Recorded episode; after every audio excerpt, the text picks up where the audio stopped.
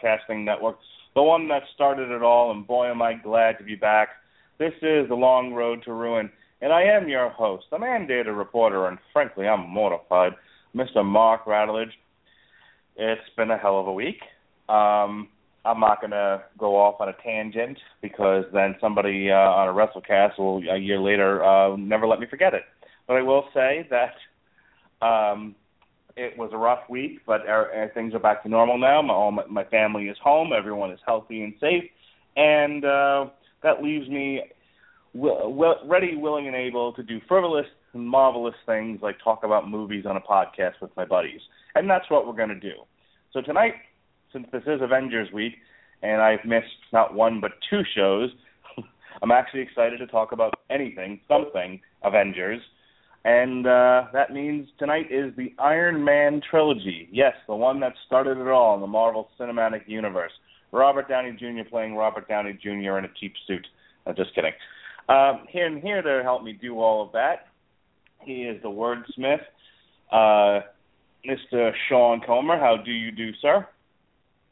Hi, everybody. I'm Sean. You're not, and tonight's show is brought to you with limited commercial interruptions. By limited, I mean none. Thanks to Vandelay Industries and Nick Diaz Cat Jitsu. Call 219-634-5789 for your free introductory week of lessons for your furry little cuddle champion. saw an article recently that uh, apparently if you've got a kid with asthma or or uh, something, just just not very uh, not very athletic child, the perfect sport for them is jujitsu. And I thought that was pretty cool.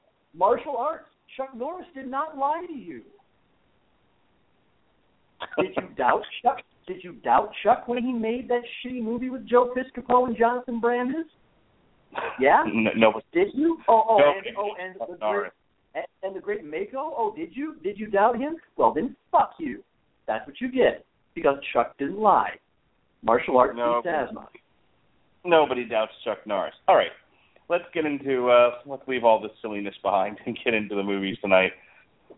So the Marvel Cinematic Universe, yeah. Um, there was a time and a place where uh, Marvel was trying to make some cash, and they and they uh, rented out their properties to other movie studios. Um, to this day, some of them are still owned by uh, 20th Century Fox. Uh, they've got the X Men and uh, the Fantastic Four and all of the associated characters therein. Sony got Spider Man. They made a trilogy. Then they tried again with two more movies, and then they said, "Fuck it, take it back." we we don't know what we're doing, and we and we somehow can't protect our emails.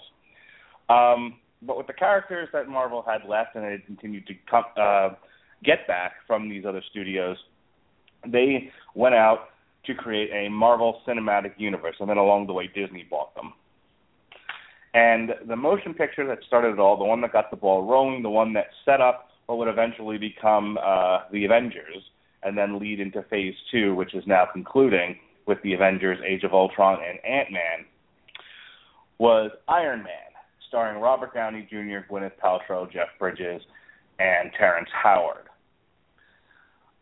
And you know, back when Iron Man came out in 2008, it was a tricky business there was a spotty record, especially with Marvel films. Not so much with DC. DC had a decent you know, track record, especially um, early on with uh, the Christopher Reeve Supermans and the first two um, Tim Burton Batman movies, we, which we discussed at length on this show. You can go back and listen to them in the archives. But Marvel, Marvel has had a rough time, and it was and who and and to come up with an entire cinematic universe and create essentially a series of movies that would be chapters in a bigger story was an enormous task and and a huge risk. But and they, had, and they had to start off on the right foot. If Iron Man had sucked, if Robert Downey Jr. wasn't able to live up to the character and, and wasn't able to keep himself healthy and sober, this whole thing could have unraveled before it even began. But it didn't. Uh, they successfully put out the picture. It did oodles of money. Uh, people loved now. Now I don't think you can even separate Robert Downey Jr. from Tony Stark, and we can talk about maybe why that is in, in just a few minutes. But Iron Man and this is why why we're talking about it tonight, is the most important trilogy in the Marvel Cinematic Universe right now because without it, there wouldn't be one. Sean, I, I want to get some of your initial thoughts and any history you might have uh, researched on how we got to the very first Iron Man. you know what, guys? First off, come at me, neckbeards. Yeah, that's right. I fell in love with this character thanks to the movie. By all means, bring it on, fuckers. Um, and that's in part because they did such an outstanding job through and through across the entire first movie of really making sure that they got right down to the core of modernizing what Stan Lee envisioned for the characters.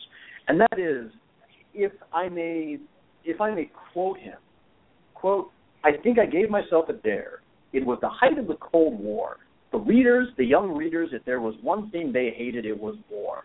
It was the military. So I got a hero who represented that to the hundredth degree. He was a weapons manufacturer. He was providing weapons for the army. He was rich. He was an industrialist. I thought it would be fun to take the kind of character that nobody would like, none of our readers would like, and shove him down their throats and make them like him. And he became very popular. Uh, and that's really pretty much what they did. Was when they thought out when they sought out to make this the opening salvo in uh, really launching the Marvel Cinematic Universe, they really went in a different direction than any other adaptation of a Marvel movie had. And that was the idea that, for one thing, they got a really extremely talented writer director on board in the form of Jon Favreau, uh, who's also in the movie as Tony Stark's chauffeur and assistant, Happy Hogan. Uh, they got Robert Downey Jr. on board to play Stark, and, and as you pointed out, yeah, you know, screw your Starkiness, your snarkiness. Yes, uh, Robert Downey Jr. was basically playing Robert Downey Jr. However, he really had the brilliant idea in coming into the movie of really telling Kevin Feige, Feige. Kevin Feige. Kevin Fahuguquad that if you really want to get to the heart to the heart and soul of Tony Stark and you really want to figure out how to modernize this guy, there's one thing you got to do. And that is we got to go talk to Elon Musk because they based it really very strongly on somebody who had not only that kind of talent, that kind of genius, that kind of that kind of vision, but somebody who just naturally was that kind tireless, ambitious, technical vanguard, and sort of apply every and sort of apply that as the foundation upon which they would build all the other traits that make Tony Tony. You know, the excess, the alcoholism, the narcissism, just and what resulted was really an incredibly grounded movie that thankfully Kevin Fraggle Rock and the rest of Marvel and the rest of Disney have been able to build upon such that it's almost not really like so much they're making movies anymore, so much as it's almost like they're just making really comics on this incredibly grand multimedia scale because everything builds off each other. Everything is cumulative. Everything comes together and to really understand the entire universe you can get some grasp of it by by sort of just watching a Thor movie here, or just watching a Captain America there, or just watching Iron Man, or even just watching the Avengers. But you're not really going to fully get absolutely everything that's going on unless you just dive in whole hog and you really immerse yourself in these characters. But the good news there is, as I'm sure we're going to be talking about for the next two movies, Mark, is the fact that they did create characters that you could seriously engage with and involve yourself with and kind of feel a connection along. I think that's why, um, as, one of the pillars of the Marvel Cinematic Universe, um, throughout Phase One, Phase Two, and Phase Three, um, Tony Stark works as, as a character because what we have here is a guy, you know, is a, is a man of privilege, a man of great intelligence and wealth, and he's just you know wallowing in it. I mean, on the one hand, you know, b- before Afghanistan, uh, if you look at the totality of all three movies, um, you know, flashbacks included, you know, what you have is a guy who obviously uh, is is a talented genius and is trying to create things that are make that you know that he believes will make the world better. At the same time, here is a guy not thinking about uh, about the cost of his legacy and what it's doing to the world, uh, and, and he's you know enjoying his fame as as it were.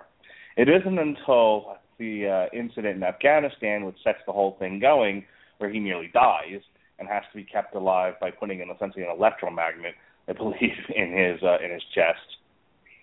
Um, the the, the a, a mini arc reactor. It isn't until then that he has to come face to face with exactly what his legacy is and what it should be. And the thing of it is, is that it's that that struggle, that internal struggle with Tony, carries throughout all has carried throughout all of Phase One, Phase Two, and will inform Phase Three as we get into Civil War. Tony is a very is a very damaged and complex character, and I like the fact that Marvel hit a bullseye. I think with playing the amount of damage and internal uh, strife while not creating as some. Uh, let me phrase it this way: people complained about Spider-Man because he whined too much. They didn't go that far, okay? And while I disagree with those people who criticized Andrew Garfield's Spider-Man, my point is they didn't make him. Uh, you know, he isn't Macbeth here. He isn't. He isn't. Um, you know, he he isn't uh, so totally depressed and struggling that he becomes not a fun character to watch. On the other hand, uh, they didn't make it. You know, he isn't just out there being a superhero and there's no internal uh, strife going on at all. You know, they they they really found a nice place in the middle where they could keep the movies upbeat and fun, but there's still dimensions and layers and things for people to sink their teeth into uh, and come away with the fact that these are real people struggling with real problems in a fantastic universe. You know what? And that I by all means, here's here's where I'm quite possibly going to end up straying a little bit into my own personal socio-political beliefs, and quite frankly, I don't care because my beliefs are what they are. Uh, what I love about Tony is the fact that while he does have his eyes open at one point and realize that he could leave, as he puts it, a greater legacy behind than things that than things that just blow up. The simple fact is, even then, he refuses to see exceptionalism and his own ambition and his own gifts as necessarily being bad things. He refuses to apologize for being great at what he does.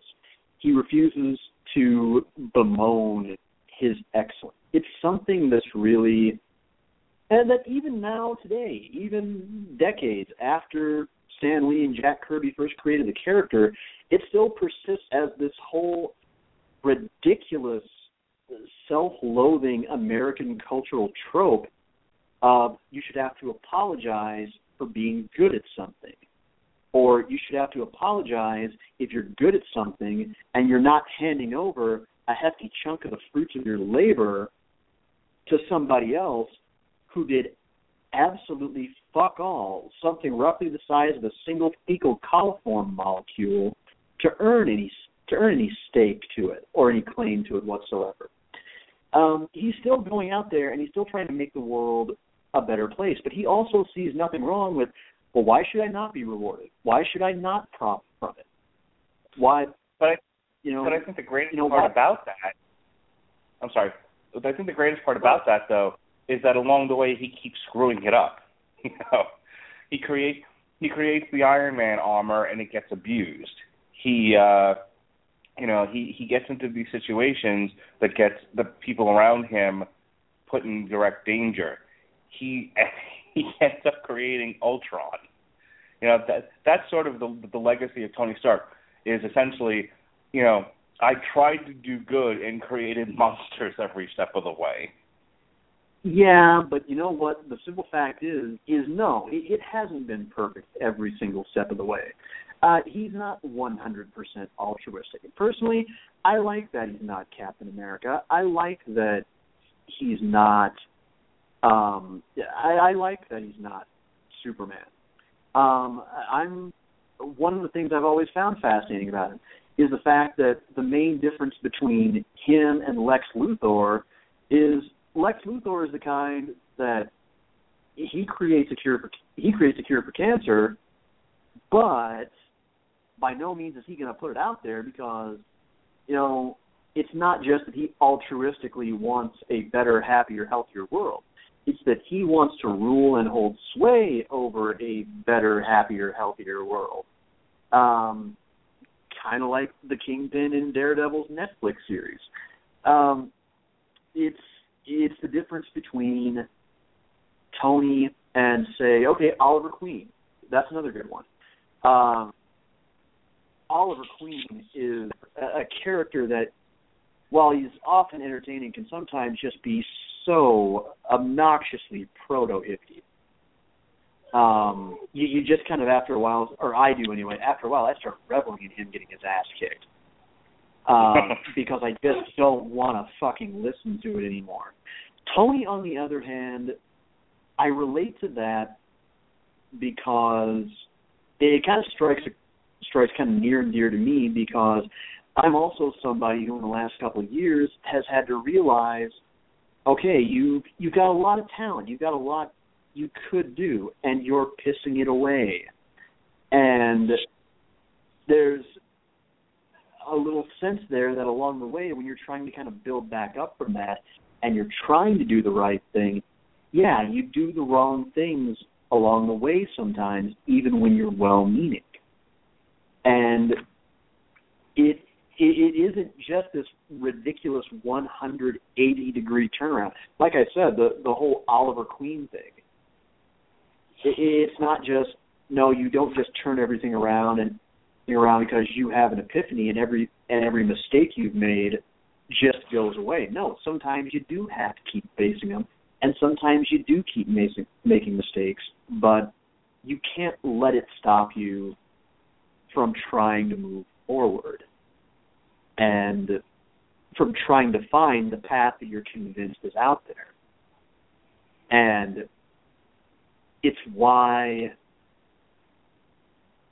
I'm trying to remember who it was that I first had this conversation with because I swear I've I've had it with two people. I think I I think I had it with uh, my good buddy uh, Cole Marentet, and also with our wonderful title card artist Ben Cologne.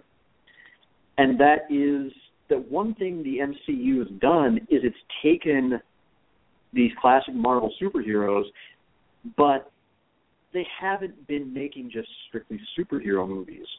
They've taken them and use them as platforms and as framing devices for very different kinds of stories. Um, with Iron with with uh, the Iron Man movies, you've got the evolution of a very a very flawed, hedonistic, but brilliant egotist. Uh, who all of a sudden realizes there's a lot more that I could be doing, and there's a lot a lot of wrongs that I have to undo. And over the course of these three movies, he's always kind of struggling against that current. He's always faced with, as he'll say in the third movie, with another demon he's raised. Um, but he never lets it stop him. In a movie like, in a movie like, um, say, Thor. You you got themes of forging your own your own identity in the face of your heritage and kind of what's and kind of what's expected. It's it's almost kind of nature versus nurture way. Um, in Captain America, you've got the story of what really makes a hero. Is it is it the powers? Is it the superhuman abilities? It being able to do things that normal men can only dream of ever being able to do? Or is it something that all those things only augment because it's either with somebody or it isn't? So that's kind of why I'm able to watch the first Iron Man movie and read a lot of the comics and kind of internalize and kind of internalize that and and realize okay this this part really isn't so far fetched yeah, um, I said it's a, it's a fantastic world, the Marvel Cinematic Universe. You know, it's filled with gods and um, you know futuristic technology and you know crazy powers and whatnot. But that never gets in the way of the fact that these are still human beings that we're dealing with, with real problems, um, and you know, and flaws in their personality. And Iron Man really sets the tone for for all of that throughout the Marvel Cinematic Universe for all of the different heroes. I really can't think of one that that isn't that wouldn't fall under that description. So the plot is as follows. Um, he's in Afghanistan. He's just he's uh, promoting the uh, Jericho missile for the military to buy. That's his. That's what he's doing there. And uh, along the way, his convoy gets attacked by the Ten Rings. They want him and uh, another scientist to build a Jericho missile for them um, as I said before, Tony uh, is injured in the attack and he has shrapnel heading towards his heart. So the first thing they do is they build uh, a small arc reactor uh, to power the electromagnet to keep the shrapnel from killing him. Uh, then they then take that same arc reactor and use it to power a suit of armor so that they can escape. Yinsen ends up dying, but Tony Stark gets away and then it's off to improve on the original clunky uh, classic design of the Iron Man outfit. So uh, our our middle chapter deals with a couple of different things. One, Tony realizes that the weapons that he's making, he can't control where they're ever going to end up. While he's well, the intention is to sell them to quote unquote the good guys, as he'll be reminded of in this movie and others again and again and again. Um, anybody can get a hold of his stuff and use it to kill Americans. So he decides that Stark Industries, the weapons manufacturer, is now going to be Stark Industries to something else because he no longer wants to make weapons. What he doesn't know is that his partner, played by Jeff Bridges, Obadiah Stane, is actually in cahoots with the Ten Rings. Um, but in the meantime, uh, before he finds any of that out, Obadiah Stane is trying to uh, get him to not go crazy and give up making weapons. This is where we meet Gwyneth Paltrow's character, the assistant uh, Pepper Potts, who will play, who will become his love interest, and, and all that. But that's that's later on. So, um, as I said, along the way, uh, he, Tony works on creating the Iron Man suit, um, improving upon it. That that takes a little bit, and then he goes right back after the Ten Rings again, and he wipes them out pretty easily. Um, he find oh, this uh, pushes Obadiah Stane to take more of an involved uh, effort into dealing with Tony. He builds the Ironmonger suit, and they end up in a fight. He nearly killed Pepper. Uh, Iron Man eventually defeats him and announces to the world, despite uh, much much to Shield's chagrin, who was introduced in this movie, that he is in fact Iron Man, which is different from the comic book. In the comic book, Iron Man, um, he he didn't admit initially that he was Iron Man. He said that uh, Tony Stark said that Iron Man was his bodyguard. Uh, but that's kind of the way comic books were back in the you know 60s and 70s. Everybody had a secret identity, which is what made Civil War so interesting at the time. Was you know dealing with that secret identity issue. But right out of the gate, they decided that he was going to embrace this thing as part of his character, and he announced that he is, in fact, Iron Man. And in the post-credit scene, we have our introduction of Samuel Jackson as Nick Fury, who tells him that he's not the only superhero in the world, and then he wants to discuss the Avengers Initiative. So there's your first, you know, step towards the uh, the Marvel Cinematic. Super... What? What was that? I, I'm I'm sorry, but I I love that moment. At the same time, I just also kind of want to always want to always dub in a dun dun dun. Um, so we have our first step towards the making of the super super movie, our, our really first super movie in America, uh, as far as various superheroes all in one movie, uh, The Avengers. Um, I don't have a whole lot to say about this movie. I think Iron Man 2 generates more of a discussion. Uh, so we'll quickly just kind of go over the characters. The, the plot of the thing is fine. It's, it's as straightforward as anything else. Um, you know, Obadiah Stane is, is your uh, prototypical backstabbing villain. Uh, you know, Pepper Potts, that's played by Gwyneth Paltrow, is fine. you know, she's she's not quite. I would I would say she's better than Adrian, though. So there are times where she gets to be a bit of a nag, and and she starts going in that direction. And Jon Favreau's fun. Um, you know, I I get by by the third movie, I get annoyed with that with the everybody talking over everybody else delivery of dialogue. Um, mm-hmm. but it's but it's much more toned down in this first movie. Um, so, uh, anything else you want to discuss here as far as plot or uh, characters? Anything um, anything worth talking about here? It's it's absolutely superb. You even found a way to make Gwyneth Paltrow bearable, and I'm sure she took the money and bought mini limes. So so very many limes with all of the Marvel money. Enjoy the limes, Gwyneth enjoy the limes. Um, uh, Jeff Bridges is really excellent as a just mustache twirly enough villain. Uh, but also, again, kind of looking at it maybe a little bit allegorically, a symbol of those people that anybody who's ever really trying to make a change and turn a corner has to deal with who will always, always just be trying to drag him back into that old life. Um, man, you're right. There, there just there's really not much else to say except that it's also the movie that sets the whole Iron Man trilogy up as being as having the um the rhythm and the feel of a very slick modern tech thriller. Uh, that is that's its identity as much as it is as much as um the Thor movies have so far been uh, been a lot of uh, high fantasy for the most part. Um, as much as the first Captain America was just a good old fashioned Raiders of the Lost Ark style action romp, Nazis included. Uh, and and as much as uh, Guardians of the Galaxy was just arguably one of the greatest space operas of uh, of all time, topping a good half the half the Star Wars movies and other properties up to this point. So it was the start of not just Marvel taking a hold of their own properties and doing right by their own characters and making them each distinct. In other words, they're not making everybody Batman.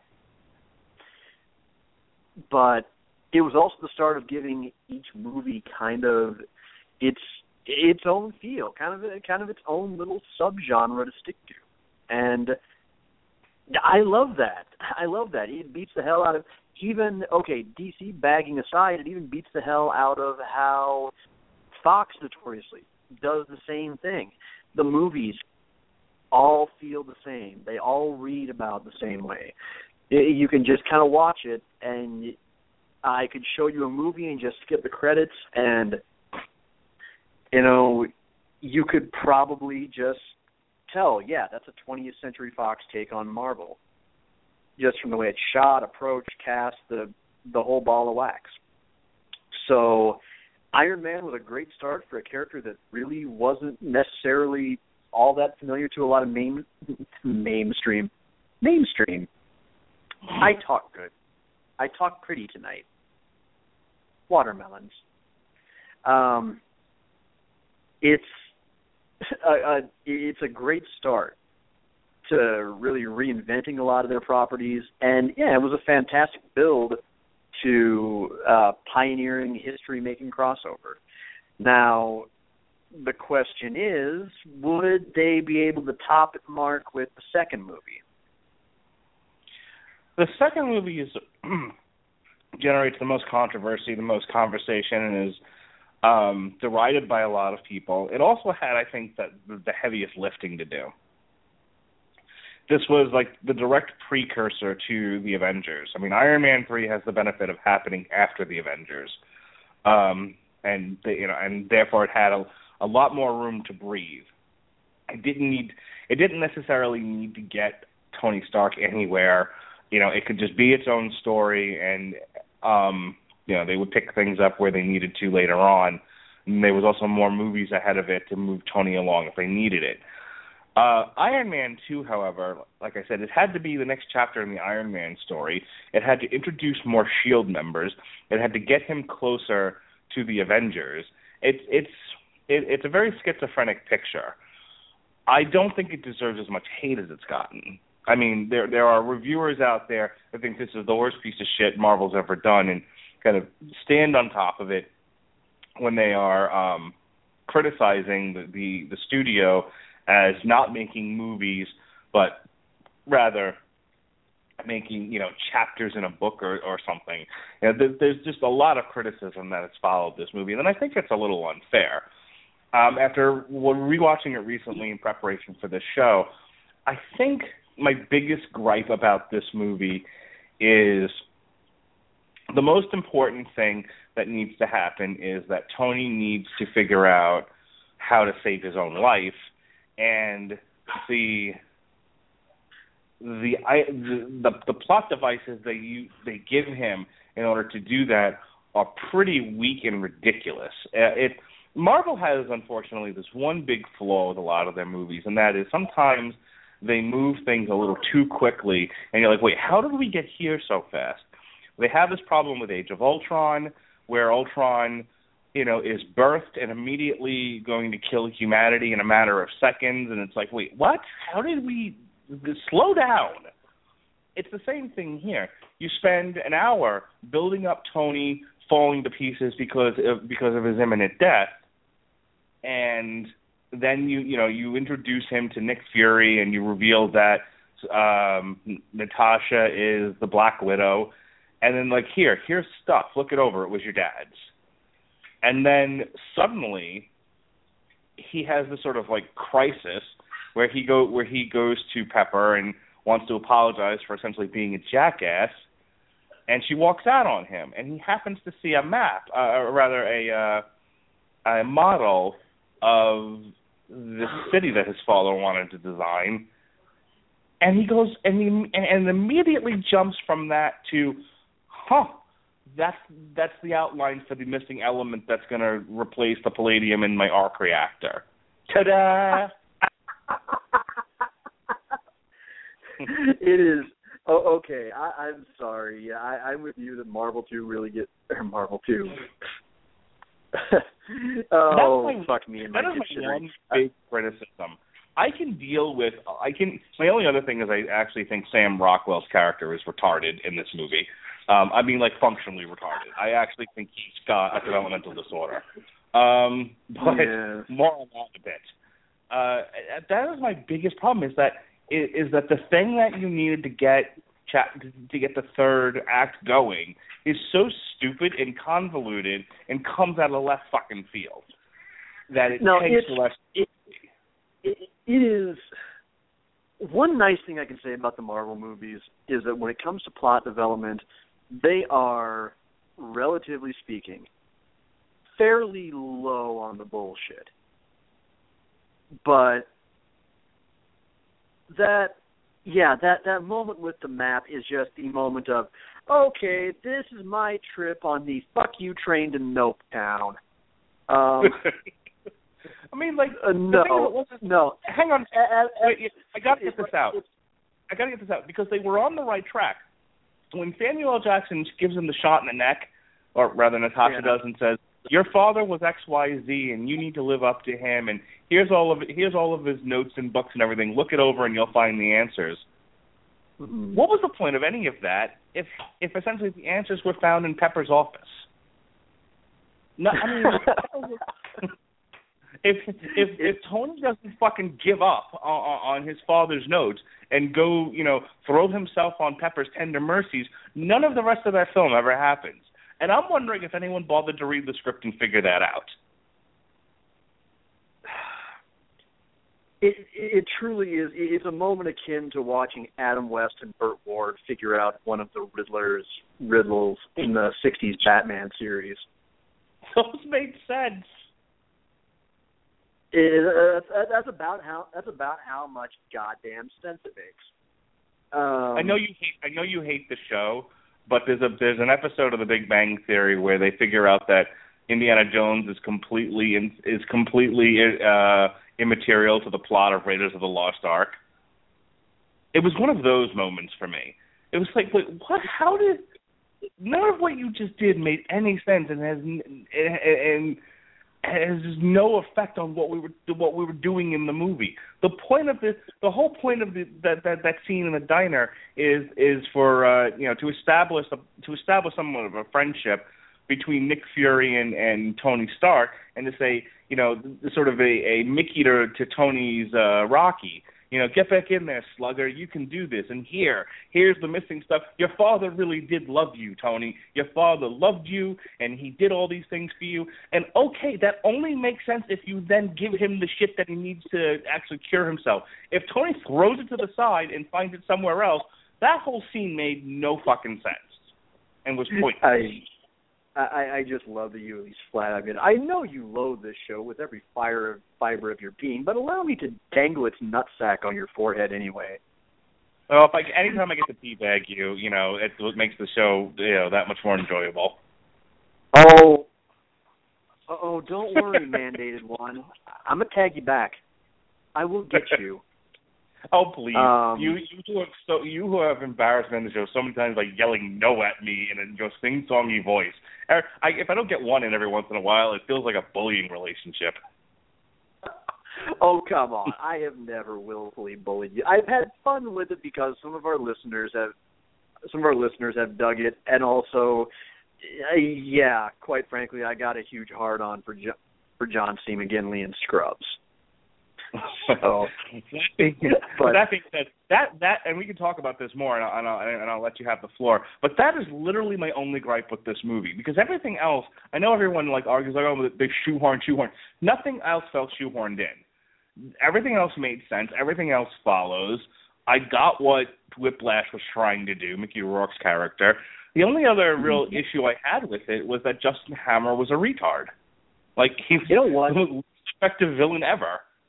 You know what? The thing is, I really liked Whiplash, and I actually thought that he was horribly, horribly underused. Um, if there was anything that I liked about the way they set up the villains, it's that thematically they had an interesting idea that was different from the first movie. In the first movie, the whole idea was that Tony came up with just conjured this brilliant creation from nothing, practically from the ether for all intents and purposes, and wanted to use it to legitimately create something else instead of destroy something else. And Stane wanted to use it as just another war machine, just another destroyer. In this movie, you have a bit of a mutation of that idea in that you have two characters. Uh, the the Garry Shandling congressman character and uh, Sam Rockwell's character who just want to kind of wield this technology without really understanding it or without really having earned it. Um, they want to it's not so much that they want to stand on the shoulders of the giant it's that if the giant won't give them the the high the highest fruit that only he can reach well damn it what they're going to do is they're going to wait until the giant has got the fruit in his hands. They're going to kick the giant square in the jimmy and then when he's bent over then they're going to stand on his back and try I to see say, and try to I see think how I'm more- can reach. I, I think a more accurate way of, of saying that would be wait for the giant to wait for the giant to fall asleep and then stand on him. Because that's kind of what happens either, here.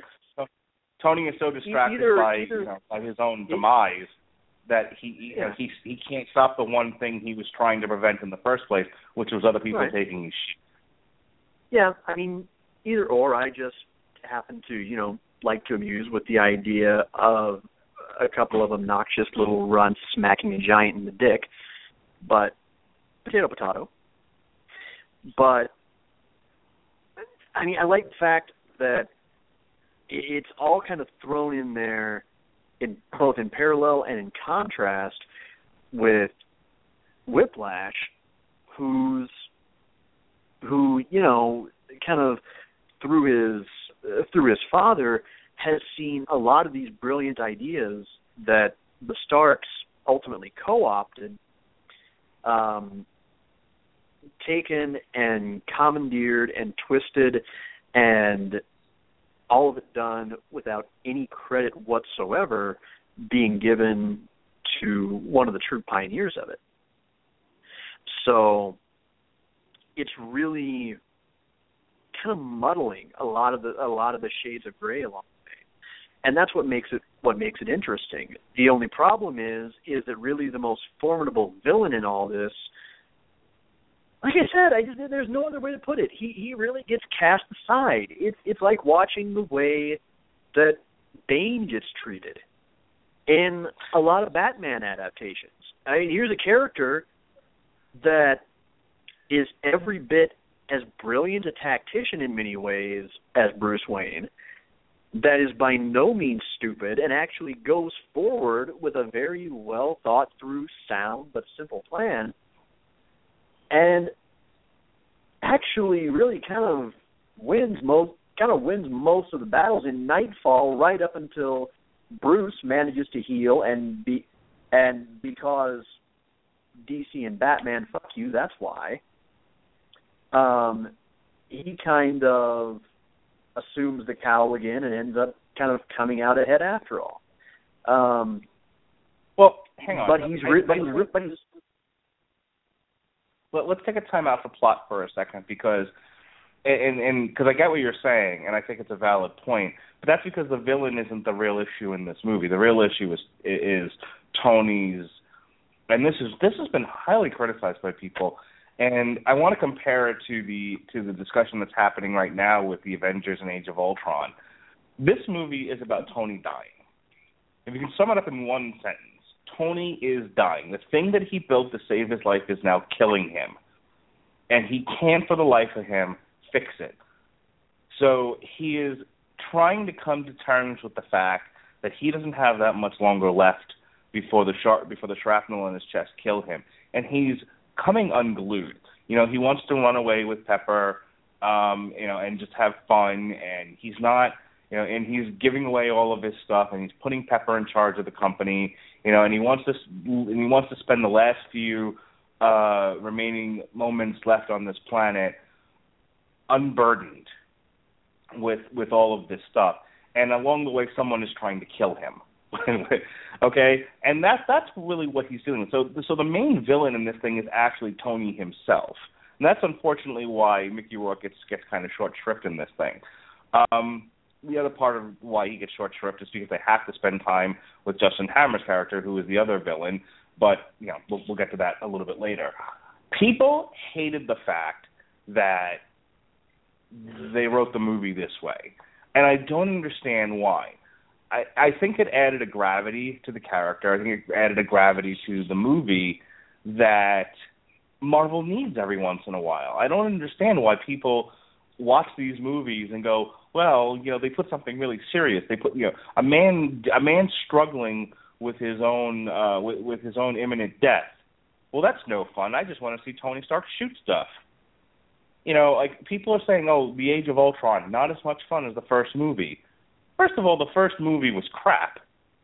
Second of all, why are we why are we as a public, why are we as comic book fans who have watched some of the grimmest things ever captured on a page now going into the movies and expecting nothing but fluff and nothing, you know, and nothing but mindless action instead of some serious things at work? If anything, I think Marvel should be more embracing these ideas in their movies and not running away with them. But you know, but you do. You get people out there like they don't want to see Tony struggling with his own demise. They don't want to see the Avengers struggling with, uh, you know, with what is their role in the universe and you know, and how do and, and how do they deal with the fact that they're so overpowered in a world that you know that they can so easily destroy, that sort of thing. It drives cough, me crazy. Cough. They don't cough, cough. They don't want to see any focus on Black Widow's relationship with Bruce Banner. Cough. Yeah, then there's that. Um, but just, so, that's I'm my sorry. Point. These coughs make the damnedest noises. Cough, cough.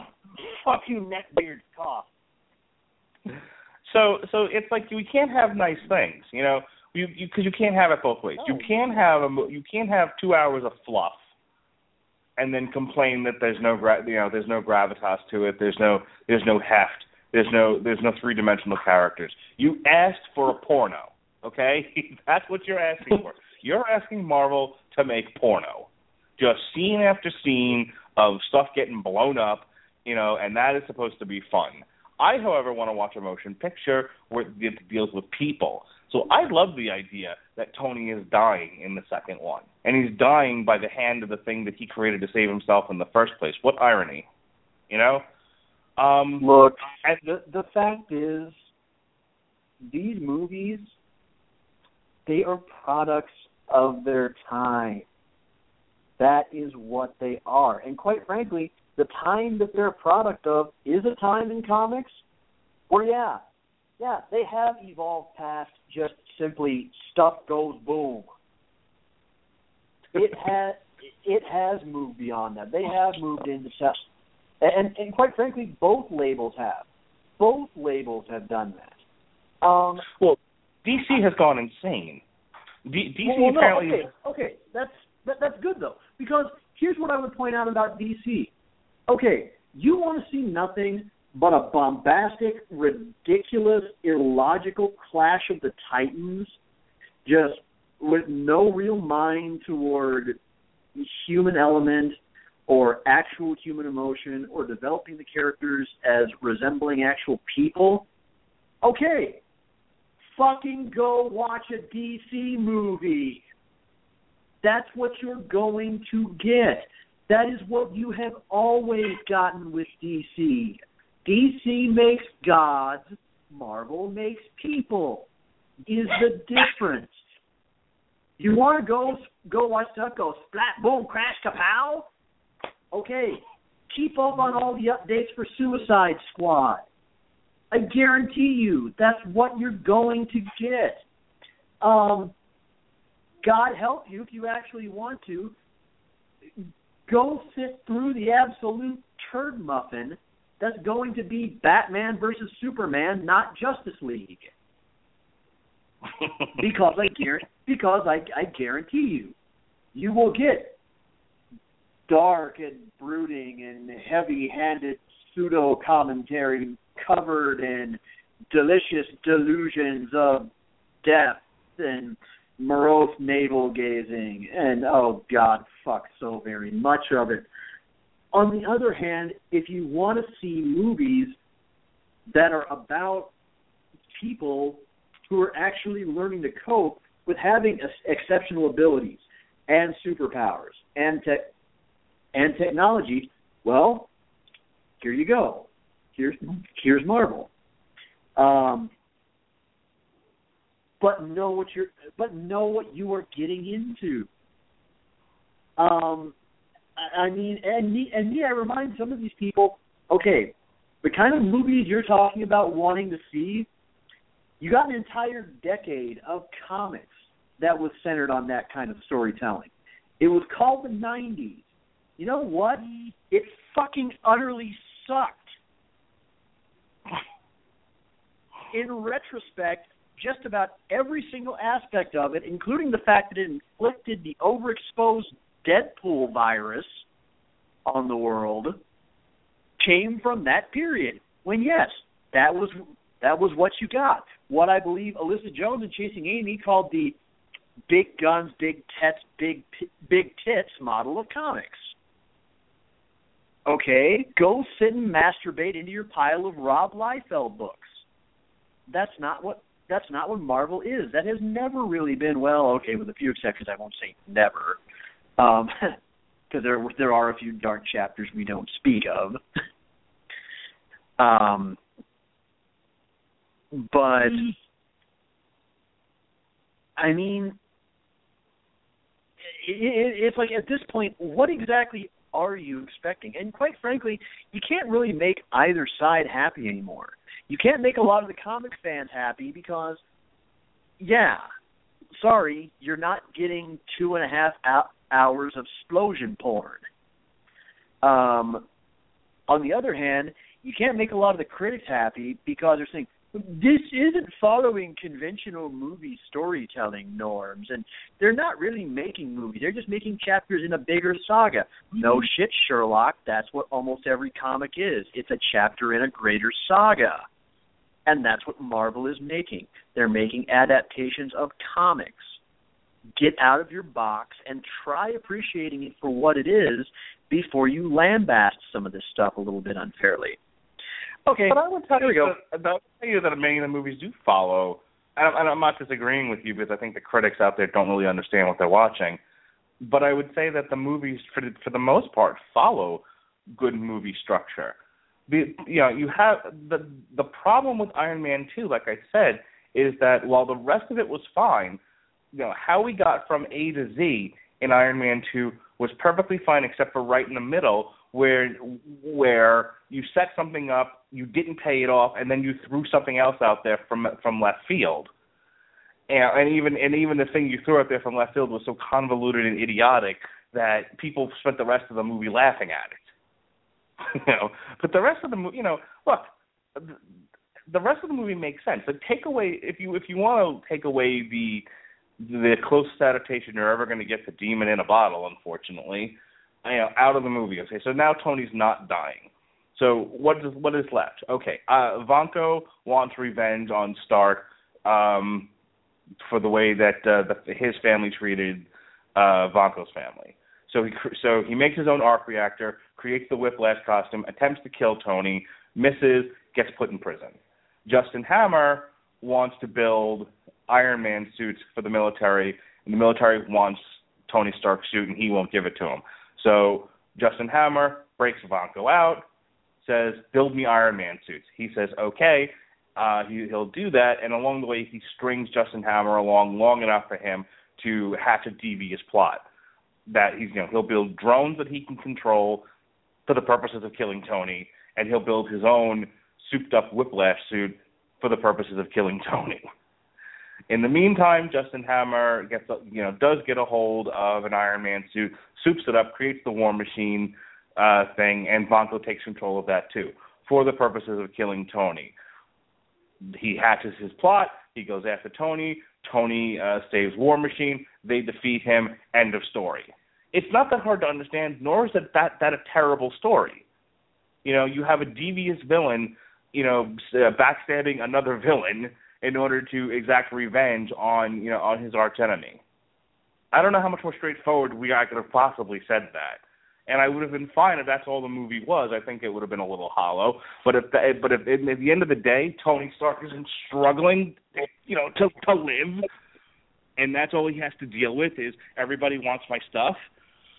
Okay, mm-hmm. not you know not tremendously strong or interesting, but I'll take it. I thought it made the movie a lot more interesting. That that that Tony spends half of it uh, trying to avoid dying, but that's the part that everyone hates, and that's you know, and that's what I say we, we just can't have nice things you know, in the Marvel universe. Well, but again, though, but that's kind of the thing that I like about it, though. I like the fact that the heroes are in a state of jeopardy, and that Marvel isn't afraid to make them vulnerable. No, I, I um, agree. I agree. Yeah, I, um, mean, if, if there's if there's one thing that DC, after all, has cocked up repeatedly, it's that basically the most immortal, godlike, infallible creature apparently in every realm of existence is fucking Batman. So, um, in the interest of time, is there? I want to talk a little bit about Sam Rockwell's portrayal of Justin Hammer. Uh, very different from the comic books. He, you know, much younger. Um, kind of plays him as a. My my problem with the way Justin Hammer was written, and he's the only character that I have a major problem with in this movie. Um, because I, again, I thought Mickey Rourke's portrayal of of Whiplash slash Crimson Dynamo was just fine. Um, I don't like it when the villain is a complete dork. You know, the the villain should the villain should be give should be giving the hero agita throughout the entire movie, so that at the end the payoff is you know when the when this hero finally trumps over the villain, you know, the, the, there is a payoff there. You know, you finally the long-awaited uh, triumph of the good guy. When you make your bad guy an incompetent boob, you know who you know whose inventions are falling apart and looks like a schmuck. You know, the the reporter's trying to do a thing on him. Tony upstages him. It's like, okay, at what point was Justin Hammer ever a, a threat to, to to Tony?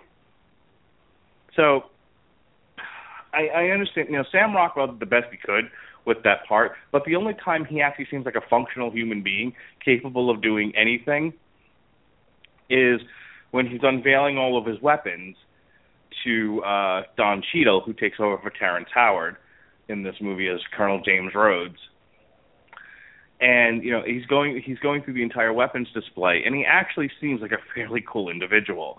And I enjoyed his delivery. You know, it's like, oh, not not disco enough for you. Here's this. You know, and then at the end of it, he's like, so you got to give me something here. I can't read you at all.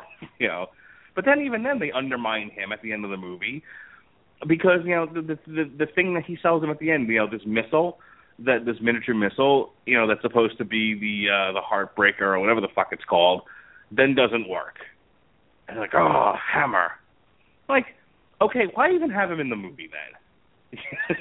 he was never a threat to Tony. He he, doesn't do you know, he gets duped by uh by Whiplash. He's you know, and then at the end of it he gets arrested. you were a worthless villain and it, for people who criticized him, that's the that's about the only thing I agreed with was that he was worthless and not a worthy foe for Tony in this movie the way that he was written.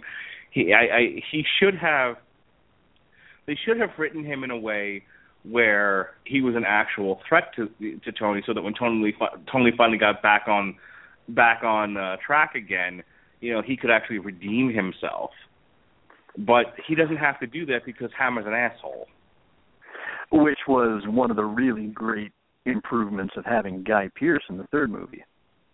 Yes, they corrected it in, in Iron Man three, but um, you know, I, I that that's my biggest problem with with with the uh with Iron Man two. It's Justin Hammer and the giant Easter egg in the fucking you know the, the Easter egg in in the diorama.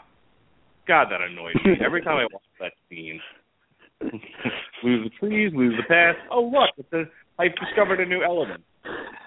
although, uh, although you know, when you look at the casting and you see that Tony's dad was Roger Sterling, all of a sudden, a lot of things about Tony suddenly start to make sense. All right. Anything else on Iron Man Two? Since my Mad Men joke apparently fell on deaf ears, nope, I got nothing. Sorry, I don't watch Mad Men. If you, if you brought up The Wire, I'd have been right there with you. Um, oh, I mean, you, there's you more talking. Commie, you. there's there's more people talking over each other in this movie, which I really hate. Um, but other than that, I actually enjoy Iron Man 2, except for the parts that I've already spent enough time talking about. Um, the introduction of the Scarlet Witch, uh, not the Scarlet Witch, the introduction of the Black Widow in this is fine. You know, mm-hmm. I think people complained um like, oh, you know, the they were just trying to shove characters into this thing, you know, so that we can get to they the Avengers. Were? But, if the characters actually do something How and play a role figure? that makes sense. Yeah, like I, Scarlett Johansson's character actually did stuff and made sense, and I and and I don't understand why people like complained about it, but they did. All right. Okay, so, and uh, and my and my question and my question to that would be, okay, quick, go through the other Marvel Phase One movies. By all means, pick out one where she would have fit better. Well, I got. I'll go one better for you. Uh, if you want to talk about a character that was shoehorned in for no good reason, and then you know just so they could throw him into the Avengers, and you would have at least some inkling of who he was. How about Hawkeye mm. and. Thor? Oh God, oh they, my oh my. Okay, yeah, that is that is one where they probably realized, oh shit, we had plans to try to squeeze this guy into the Avengers, and uh standalone movie with him is to flop something fierce because nobody neither knows nor gives a shit about Hawkeye um, uh, oh, oh, golly gee, where are we going to shove him? Um, hey, I know, let's shove him straight up Thor's ass. and then have him not do anything. He doesn't even fire uh. Uh, yeah, uh, yeah, he he's just kind of there for a quick little split second cameo.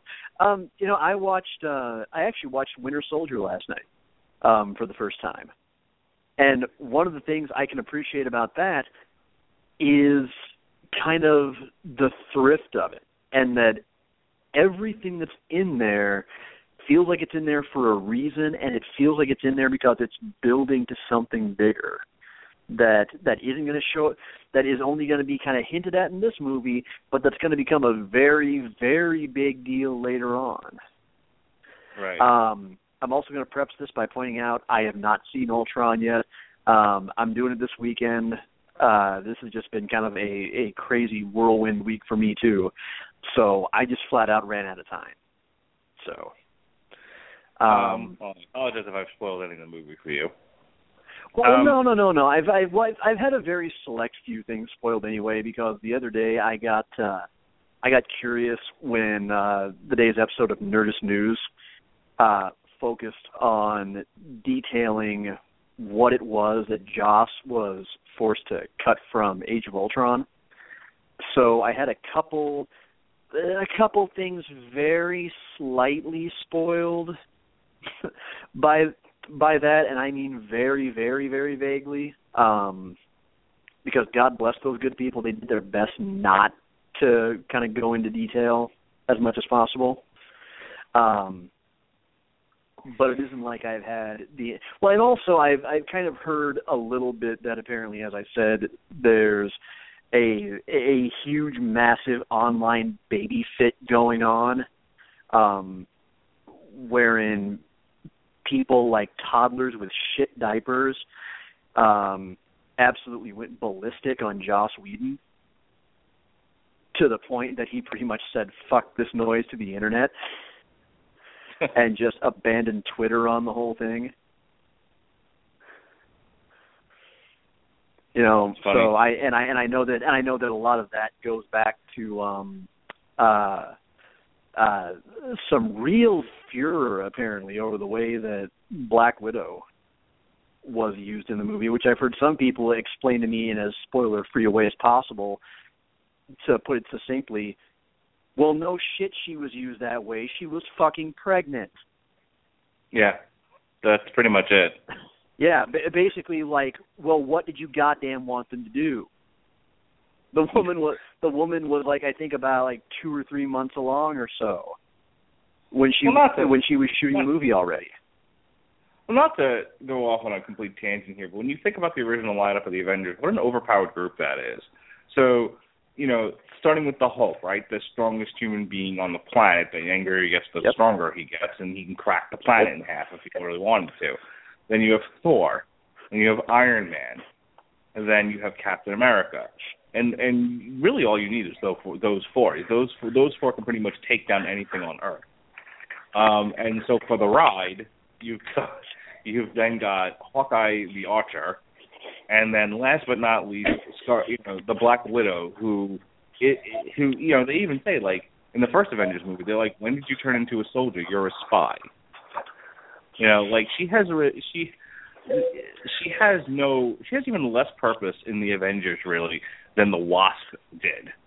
you know, uh, at least the Wasp had a power of some sort. You know, she she's apparently just a chick in a leather outfit.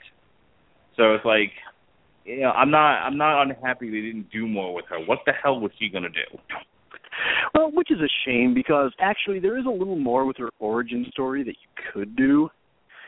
Um hmm, excuse me. And that I hope down the line that they will seriously think about doing. But man, you know the way you introduced her and the way you had the first movie structured. Okay, yeah, you're right. There was really very little that she could do, and in this one, I mean, again, I mean, what are you going to do with with a character who pretty much right before she's set to start shooting finds out she when the actress finds out she's pregnant. I mean, you got to make your way around that somehow. Her a love story and, with the Hulk. Yeah, there, there's that, and you know, and again, and I, and maybe I'll change my mind once I actually see the movie. But just hearing about this on the surface, I don't have a problem with it. No, neither do I. This is another case it's, of people where we can't have nice things. But let's, let's it's yeah, and you know, and you know what? If if you don't mind me painting with broad strokes here for a second, um, I swear, when it comes to comic books, if it's not the ridiculous MRAs and meninists that are going to ruin things, it's going to be the alarmist, the overly alarmist feminists. Yeah. Not the ones who actually have good points, but just the ones who are determined that that they're going to think like a hammer and every single goddamn thing in their sight is a nail.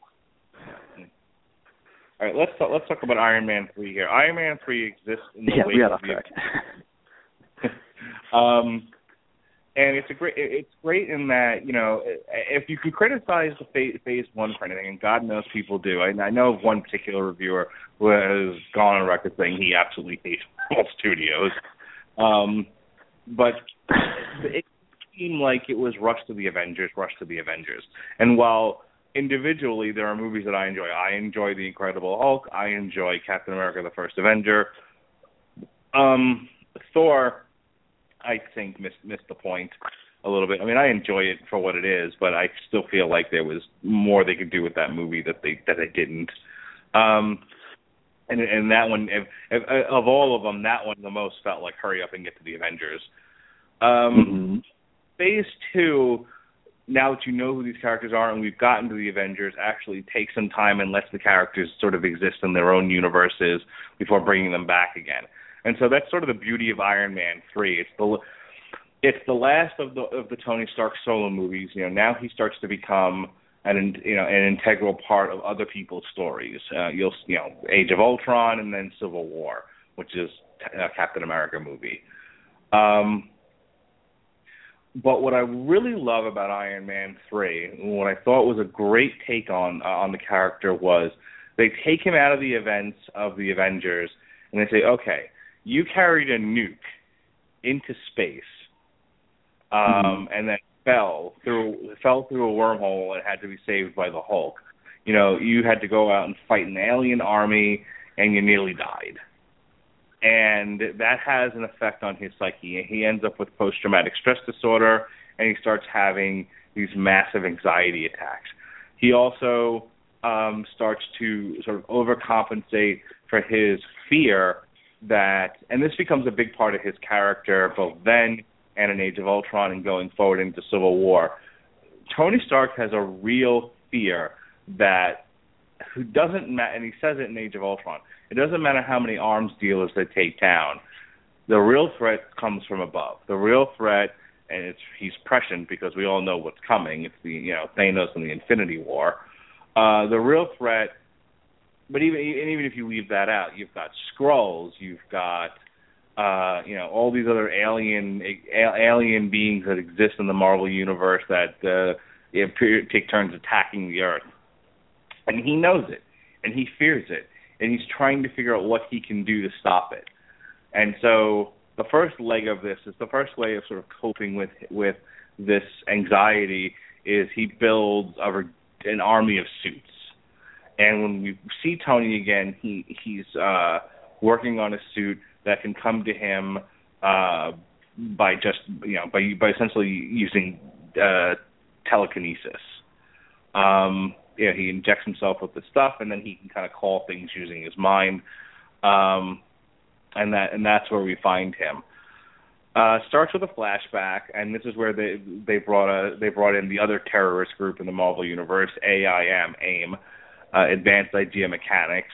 This is where we meet Guy Pearce's character, um, where is it? Oh, Aldrich Killian, and uh, they bring up the extremis uh, virus, which right now, uh, just as a side, note, in the, in the Hulk comic book, uh, Iron Man used the extremis to save Hulk from uh, when he was shot in the head, and he became yet a new version of the Hulk called Doc Green. But that's besides the point. So, um, so guy, so uh, Aldrich Killian uh, is working with uh, Maya uh, Maya Hansen, and uh, you know they want to develop this extremis thing, which is basically uh, something that you know people can use to regenerate uh, body parts and heal themselves, and um, it also has the advent of giving them superpowers. Uh, this is also again about demons and you know and creating problems and so where we find Tony you know is in a flashback and uh they pitch this idea to him and he leaves the guy strand you know stranded on the roof while he goes and parties with Maya Hansen.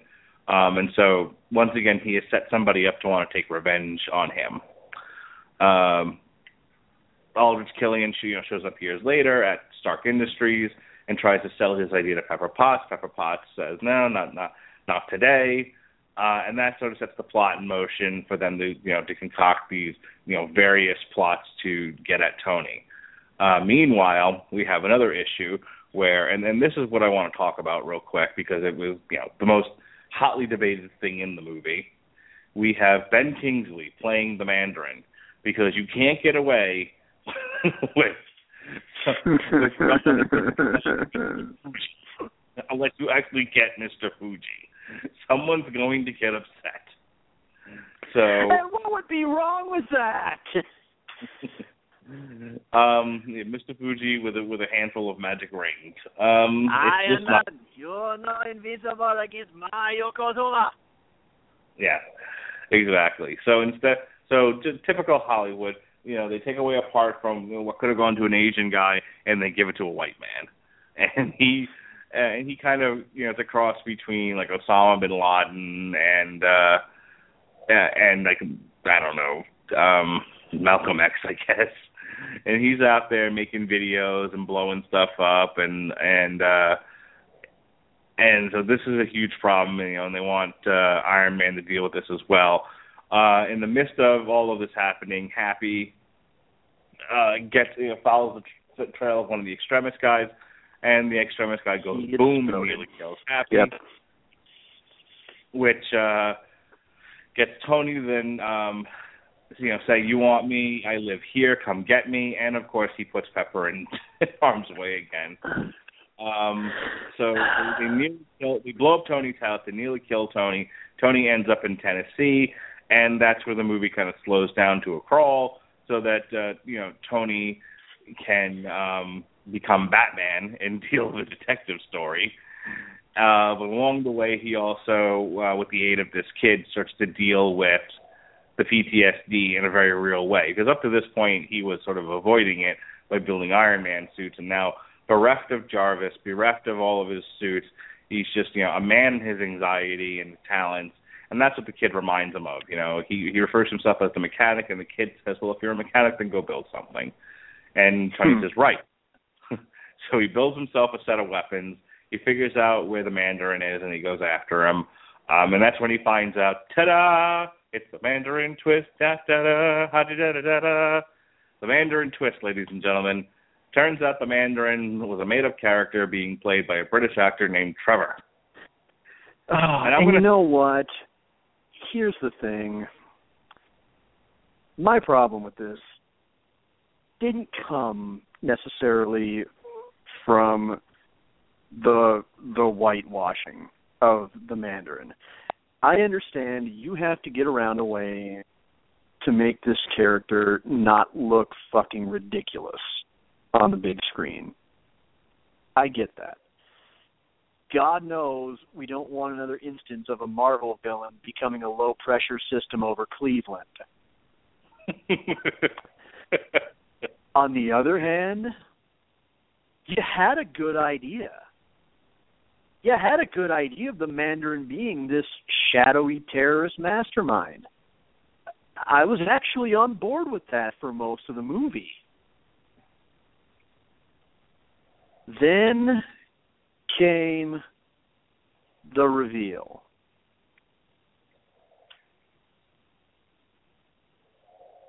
And I just sat there at a loss for words that didn't begin or end with fuck. and it just didn't get any better. I disagree.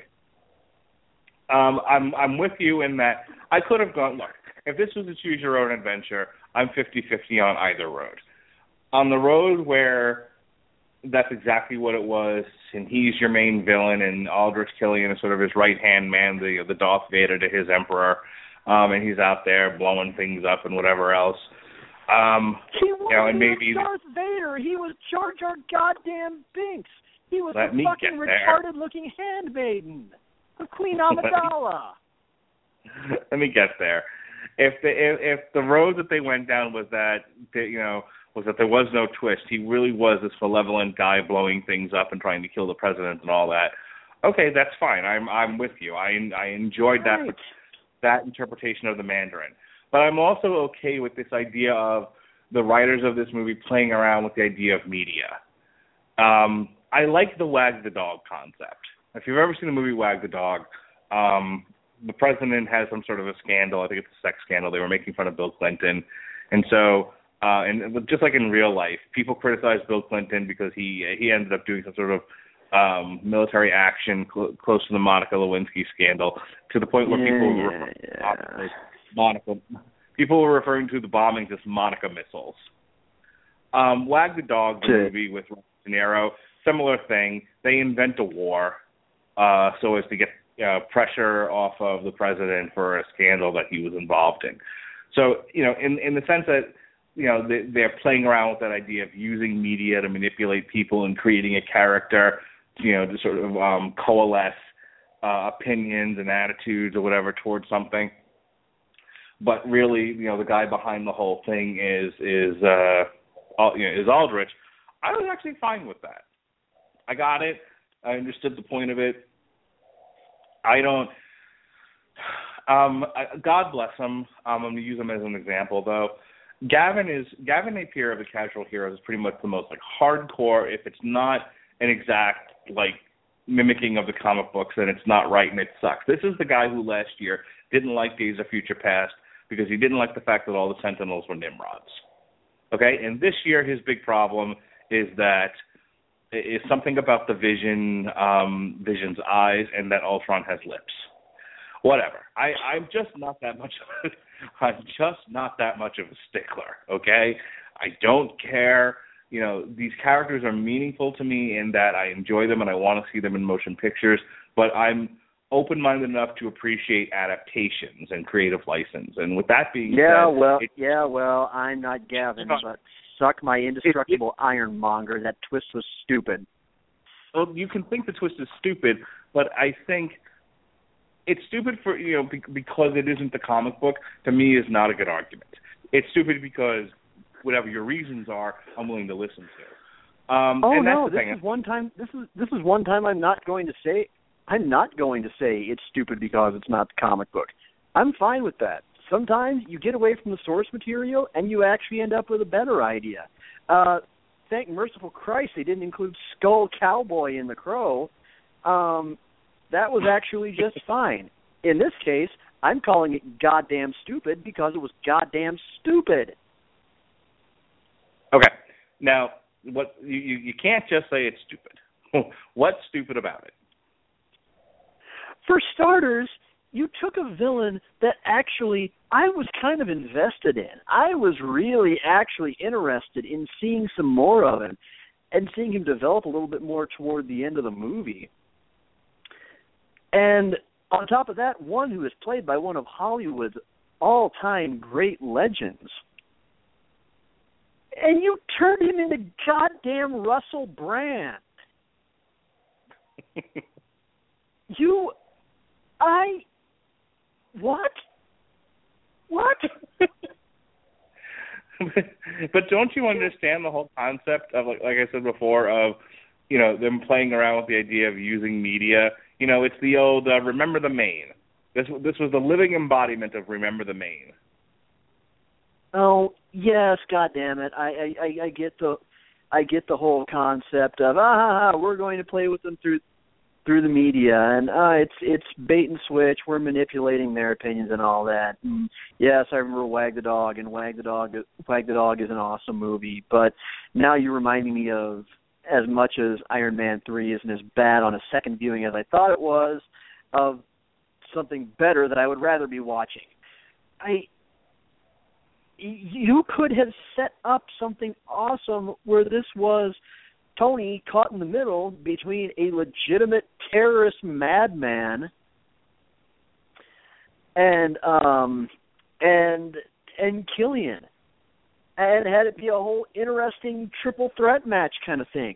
That could have been kind of could have been kind of fun, and it might have actually managed to be more effective than when you had Tony versus Whiplash versus functionally retarded Sam Rockwell. Um, but instead it just ends up with this whole asinine, out of nowhere twist that that makes me feel almost like instead of Ben Kingsley, like the Mandarin should have been played by fucking Jack Black or Ben Stiller. oh god, that would have been terrible. You know, it, well, well, that well, that was how I felt about it. And and again, this isn't even me being necessarily a comic book stickler even though one of the kind of neat things about the Tony versus Mandarin rivalry was the fact that it was technology versus mysticism. That was the interesting part of it.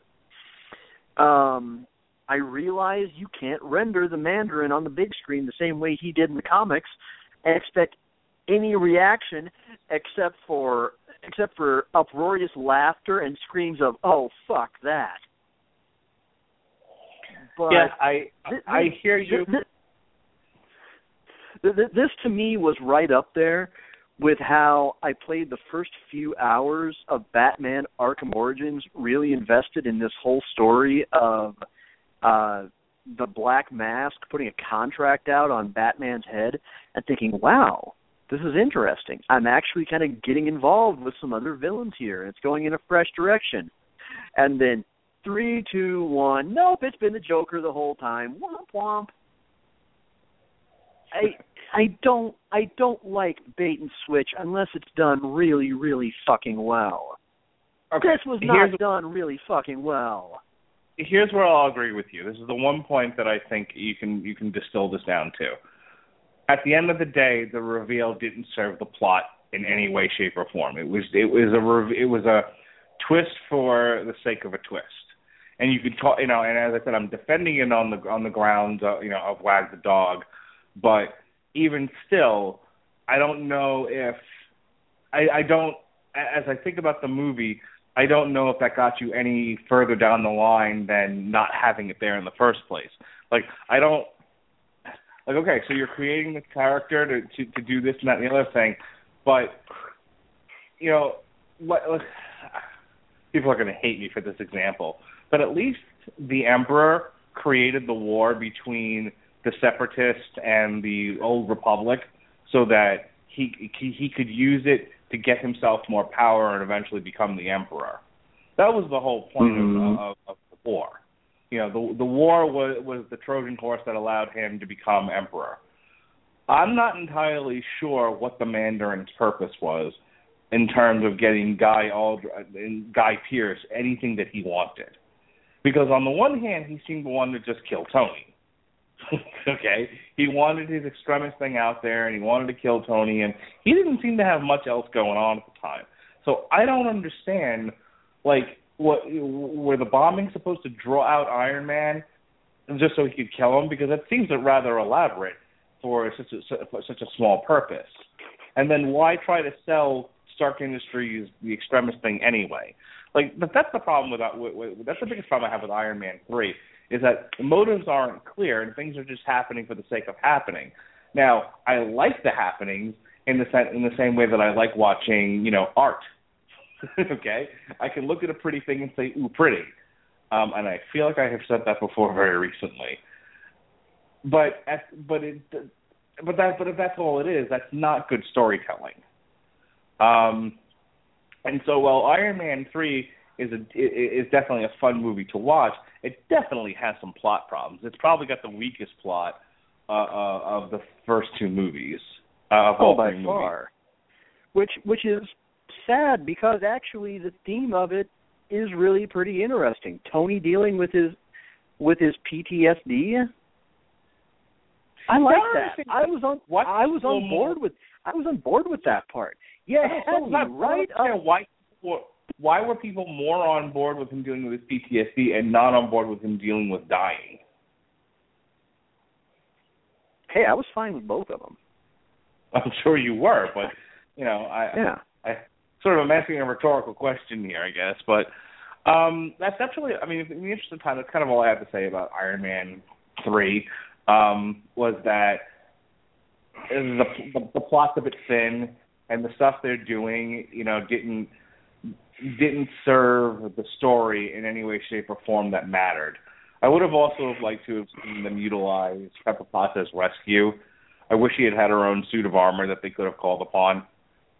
Hmm. Um, there, you know, the, the Operation House Party protocol, and then um, and then the clean slate was fun to watch. That whole that whole scene where he's jumping in and out of suits is a, is a fun way to end the uh, end the movie, and then curing himself Oh yeah.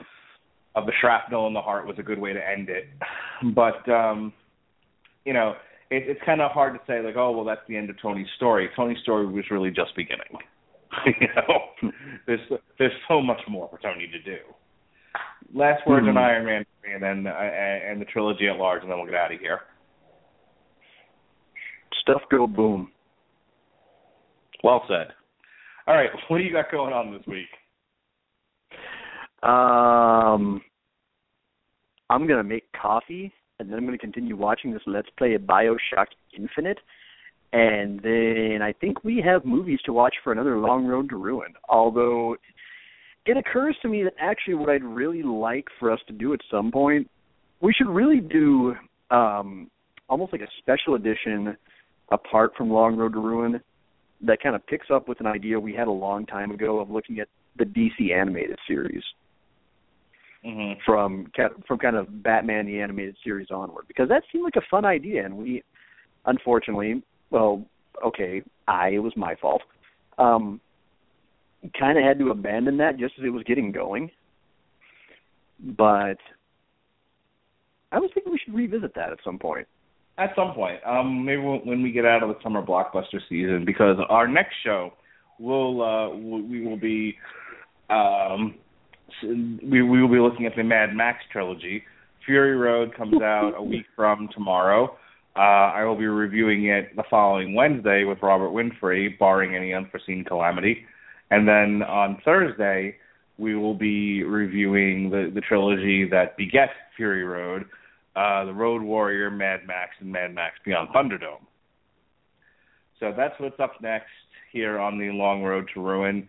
Uh, if you haven't if you haven't had an opportunity yet, uh, check out the um, source material this week. Uh, we talked about Demon in a Bottle. Um, Jason Teasley, Benjamin Cologne, and Robert Winfrey reviewed Age of Ultron because unfortunately I was unable to. I was in the hospital with my daughter, uh, and I chose not to leave the hospital instead, wanting to be with her. So unfortunately, I was not able to review the Age of Ultron. don't we uh don't we also have four Terminator movies to watch in the fairly near future Uh, yes, I believe Terminator Genisys comes out. Uh, oh shit, wrong, wrong button. Um, God damn it, stupid computer. Uh, Terminator Genisys comes out July first. So the week after that, we will be. Uh, I'll the same thing. I'll be reviewing Terminator Genisys, and then on that Thursday, we will be looking at the first three Terminator movies. I'm not including Salvation. That was a piece of shit, and it doesn't count. It is the Superman Returns. of Terminator movies, and I don't your, count it. Your your your willfulness to dodge certain shitty movies just stunned me. I like things in threes. Bullshit. Fuck you. you know how many times I have actually had to say, Mark, I thought we've been over this before. We're we're leaving it at three movies per episode. Every time we do four per episode, things get too long. Oh, okay. Hey, here's another quadrilogy. We're gonna shove everything into two hours. I like things. No, you just like to avoid certain batches of awful. So you just like to avoid certain bad things. well, you know, do you really? Do we? What? What is there to talk about with Salvation? It sucked. It was terrible. Wouldn't you rather spend that time talking about the first three Terminator movies? I would rather spend that time talking about the first two Terminator movies. Oh, there's so much. That, there's so much to talk about with the third one. Are you kidding me? So all right, oh so that's God. that's the plan I, there. You know what? I you know what? When when you guys do the summer blockbuster series edition where you talk about Terminator Genisys, I may have to join you for that one, just because. and this is you're gonna wonder why this is the thing that's bugging you of all the things about this impending turd. Um, why, since it's obviously you know a cyborg, meaning it's ageless, why the why the T eight hundred all of a sudden looks like he's been left out in the desert sun too long. He's old man River. No, I, I want to hear the logical. I, I I honestly don't get out to movies and theaters nearly as often anymore. This one, I'm tempted to go just because I want to hear that explained. Because the trailer has already ruined the movie for me. I haven't even watched It- the trailer. then don't watch it before you go see it because it No, spoils I- I'm trying- surprise. I'm trying to stay as far away from any more spoilers about this movie as possible. I, you know what? I do that with a lot of movies all the time. I'm not going to fault you for that one. But upon seeing this trailer, that was the one that stuck in my craw. Was uh, whoa, whoa, whoa, whoa, whoa, whoa! You're a cyborg. You don't age. It doesn't happen, with the exception of obviously showing stuff like tears and battle and battle damage. And I realize that yes, Arnold, you know, this isn't the 80s or 90s anymore. But if you can't do some things right, don't do them at all. Otherwise, risk looking laughable for Here's all my the theory. wrong reasons. I have I have a theory here, and then we really must get going. Here's my theory. So a cyborg is living tissue over a metal exoskeleton, yeah, right? The living Correct. tissue aged. It the living tissue merely aged. I mean, you know, if you look at like a banana peel, right?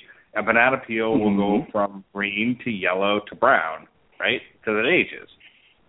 Mm-hmm. So if we have living tissue over the metal, wouldn't it follow that the tissue would age? I wonder then how they're going to explain the dad bod that the that that Terminator has got. Do do cyborgs also gain beer guts as they get older? Is this also a thing? In an ende- as it endeavored to become more human, it also it also put on weight so it would feel the human experience. and had probably reached the conclusion that becoming more human is sorely overrated. Fuck, fuck that stupid little biker trash kid that convinced me otherwise. I wanted now. This- now see, I'm obsessed with this idea now. I want to see Terminator kind of like walk on screen, scratch his ass, and burp, and talk about the t- touchdown he scored in high school. okay, I would even go see that with a stupid misspelled subtitle. All right. Because apparently Uh, this is Terminator as produced by Fred Durst. We have to misspell something. All right. Uh, next Thursday, um, we took a bit of a hiatus because of various things, but um, next Thursday, uh, the Metal Hammer of Doom is back. We'll be reviewing the new Korpiklaani. The day before that is conclusion of the Daredevil series. We'll be looking at the last four episodes, uh, so that'll be good. That'll be fun. Hopefully, we'll actually have Pat Mullen on this one. He's promised to be on every episode. He's been on none of them. Oh, Pat. Uh, and I think that's it. I think um, so. Yeah, next. Excuse me. So next Wednesday, Daredevil. Thursday.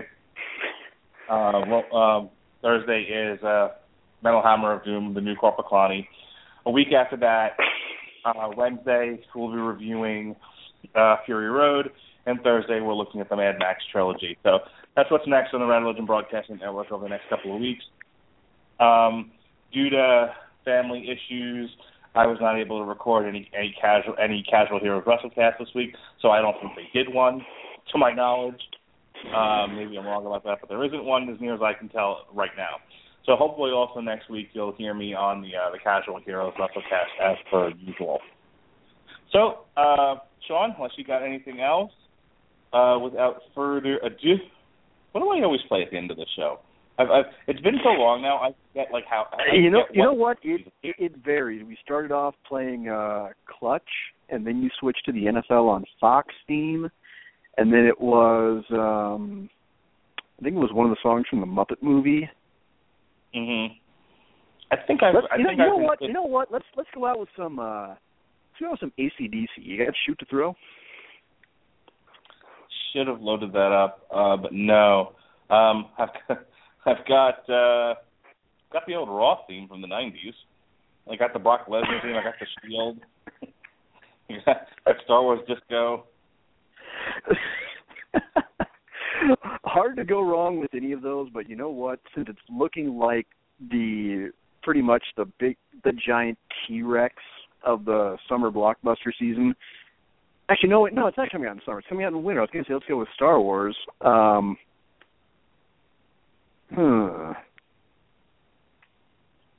I, you know what? I'll, I'll, I'll go with the classic. So for Sean Comer, this is your mandated reporter, Mr. Mark Radulich, saying, "Be well, be safe, and behave." Bye bye.